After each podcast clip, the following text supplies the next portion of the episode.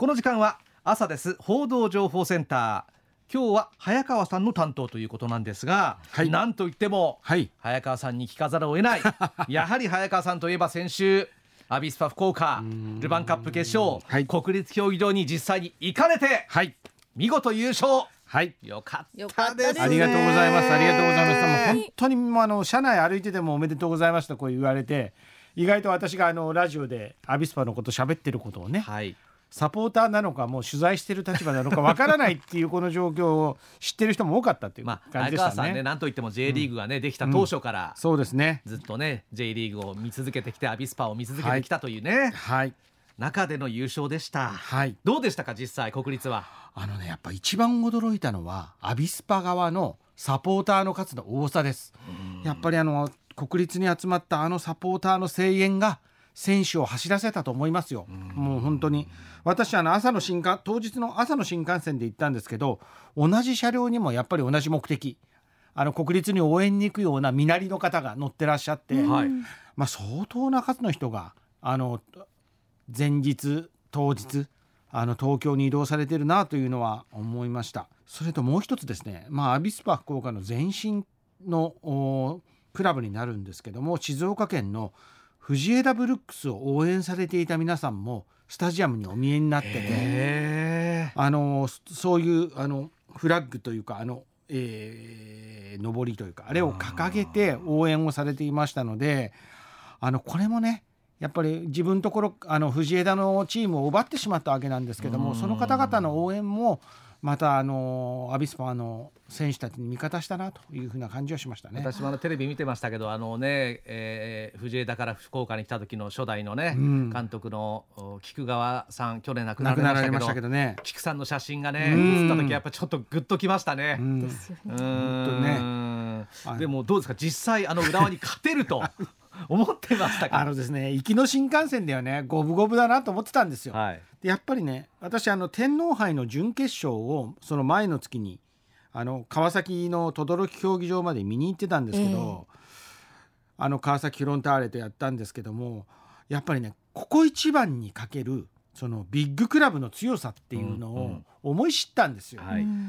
なのでちょっと厳しいかなやっぱり裏はこういう大一番の勝ち方知ってるからなと思いながらあったんですけどもやっぱり優勝は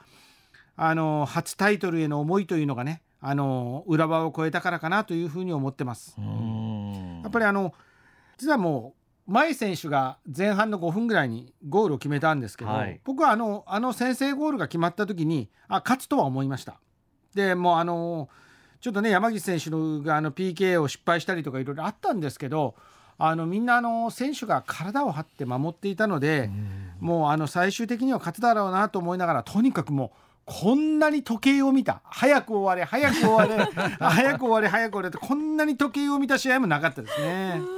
もうねあの福岡にいた人はみんなそうですよ。あんなに8分っていう時間をね 多分ねど同じタイミングであのテレビ見てた人はいたと思いますよ。は八分？ってね。あのね私八分ってみんな言いましたよ。右斜め下に長谷部監督がいたんですけど、はい、あの温厚なというか、はい、あの紳士的な長谷部監督が激高したかのような身振りであの第4の審判のところに行ってました。あのアディショナルタイム、ね、そんなにあるんかそんなにあるんか僕は6分だと思ってたんで。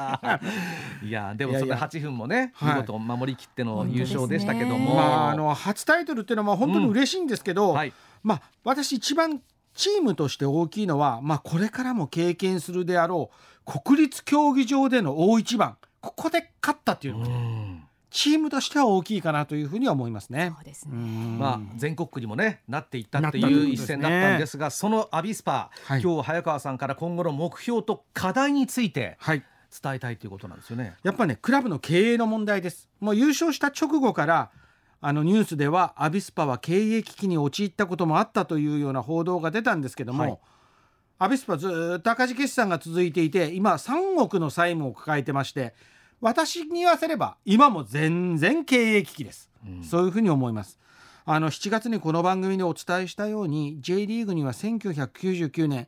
横浜フリューゲルスが親会社の経営不振で消滅してしまうというそういう出来事があって、うん、まあ、サポーターを悲しまるよ悲しませるような事態が二度と起きないように、まあ、リーグがクラブの経営状態をチェック監視してるんですね。で3年連続赤字が続いたり債務超過が解消できなかった場合最悪 J リーグで戦う資格を剥奪するという規定まであるんですね。うん、今はちょっとコロナ禍の特例期間で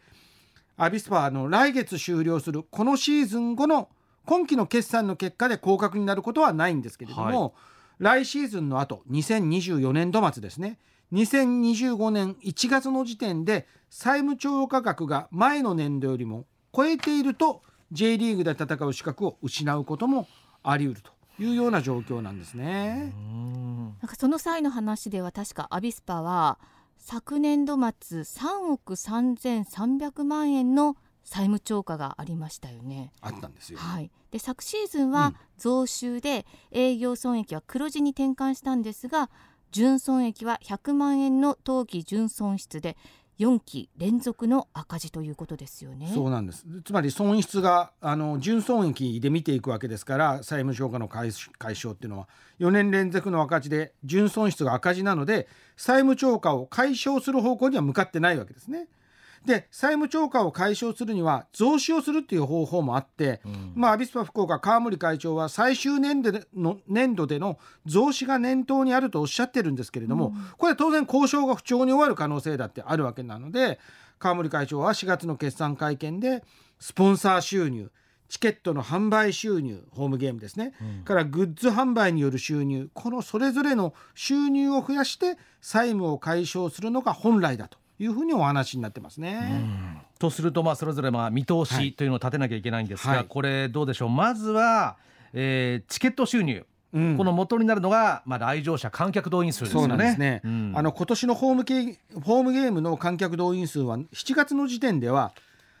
リーグ戦11試合の平均が9124人でこれがあのホームの最終戦を残した今の段階だと9232人で少し伸びました、うん、で昨シーズンよりは2000人以上伸びてチケットの単価も上がっているのでここはそれなりの増収は見込めます。ただ費用の方もおそらくスタジアムの電気代とかは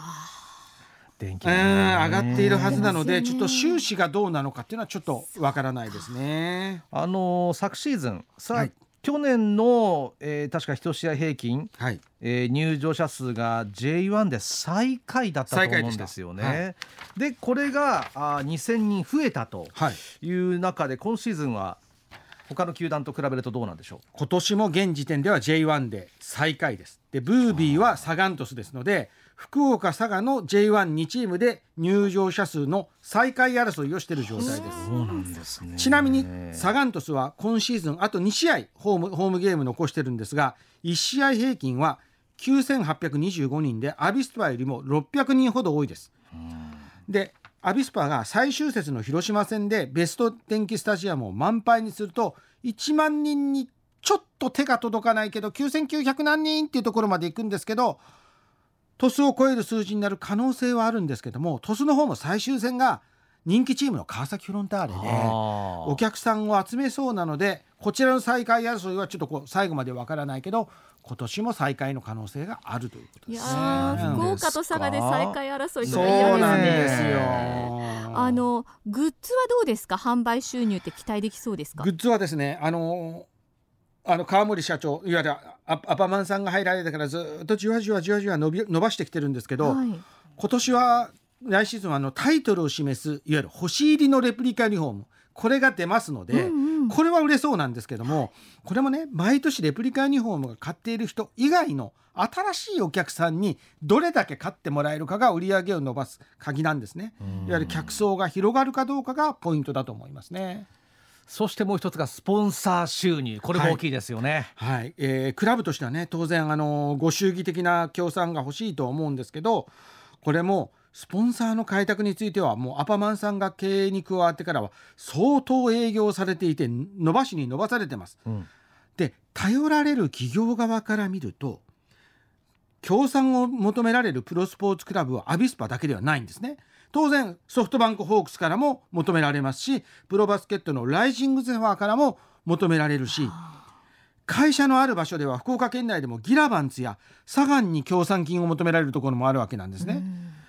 まあ、広い意味でのスポンサーで言えばルヴァンカップの優勝チームの賞金1億5000万円から天皇杯3位になったんですけど3位チームのチーム強化費2000万円のうちクラブの取り分は収入になるんですけどスポンサーがこれまで以上広がっていくかどうかっていうのもなかなかね簡単ではないように私は思います。まああのーはい、川森さんはね、うん、ルヴァンカップ優勝したらちょっとスポンサードするよっていう企業さんがいらっしゃるみたいな話もちょっとしてはいましたけどもね、実際どうかっていうのはまさにこれからっていうところなんでしょうけどこれ今の話を聞くとじゃあタイトルをアビスパ取ったからといって決して安泰という今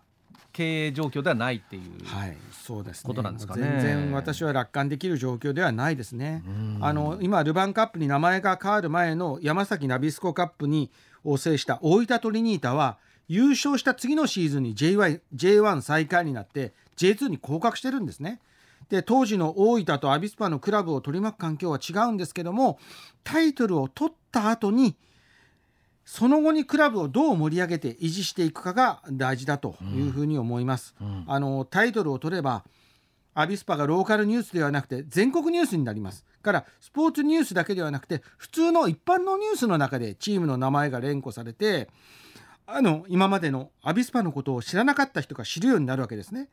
そういった人たちの中からじゃあ試合見に行くかとなってチケット収入やグッズの収入が増えて収支が改善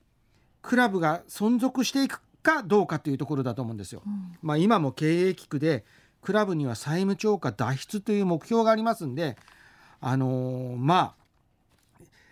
あアビスパはあのクラブ全体でね債務超過の解消黒字のクラブへということであの呼びかけをされると思うんですけれども呼びかけるあのクラブ側だけじゃなくて呼びかれ呼びかけられる福岡の企業もから私たち自身もですねプロ野球だけじゃなくてプロのサッカークラブやプロのバスケットクラブも持てるそれだけのたくさんのプロクラブを持てる町の市民なのか試されてるんじゃないかなというふうに思いますね。はい